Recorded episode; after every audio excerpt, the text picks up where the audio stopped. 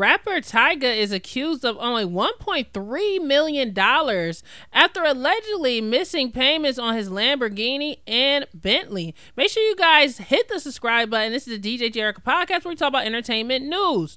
Now, this credit goes to Radar Online. It says, according to court documents obtained by RadarOnline.com, Choice Motors Credit has demanded Tyga, real name Michael Ray Stevenson, cough up the money they were awarded as part of a 2016 lawsuit over a 2013 Lamborghini and a 2014 Bentley.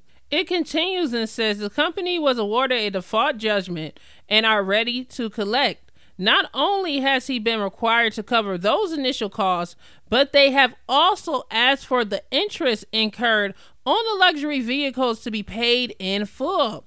In the original lawsuit, Tyga was ordered to pay $390,000 on the Lambo and another $91,000 on the Bentley. However, the amount has swelled in interest over the years, and the company now wants a total of $1.3 million from Tyga. And Radar Online stated that they reached out to Tyga for a statement in regards to this alleged situation. They also stated they exclusively reported back in 2021 that the hip hop artist was put on a payment plan after his Ferrari and Rolls Royce was repossessed. So this is the information that we have in regards to this situation. It says the original and separate lawsuit filed by Midway Rent a Car Inc. said the rapper made several monthly payments before they came to a swift end. At the time, Tyga owed $267,000 on the Ferrari and $174,000 on the Rolls Royce. The two cars were sold off, but the company demanded that he pay the difference on both. So this is a lot going on. It looks like Tyga may be allegedly into some financial troubles uh, due to him buying these luxury cars. I never understood why celebrities take their money and invest it into things that depreciate over time that's not necessarily needed. I mean, I get that when it comes to being a rapper, it's the lifestyle. You have to be flashy. You want nice things and stuff like that.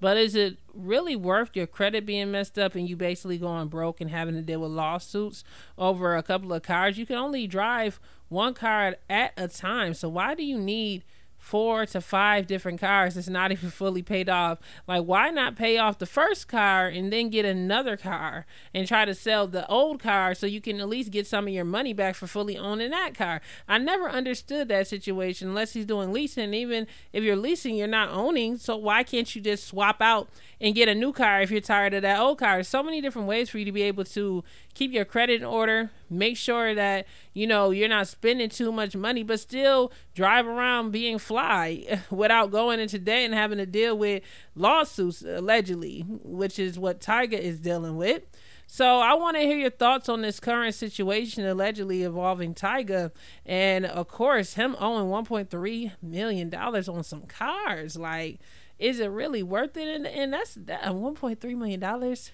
that's enough to buy some land, a nice house, and to settle out. And who cares whether you got a car after that? Get a get a get a, a 2017 car, pay it off, and go about your day because it's going to depreciate in value anyway. Now you got to pay 1.3 million dollars on some phone, on some excuse me, on some cars. It's not even a rage anymore. By the time you pay it off, you're not even going to care for the cars. You know, you might as well just swap them in and out and keep your money in your pocket and your credit on good terms. Outside of that, make sure you guys hit that subscribe button. It's DJ Jericho Podcast where I talk about entertainment news, world news.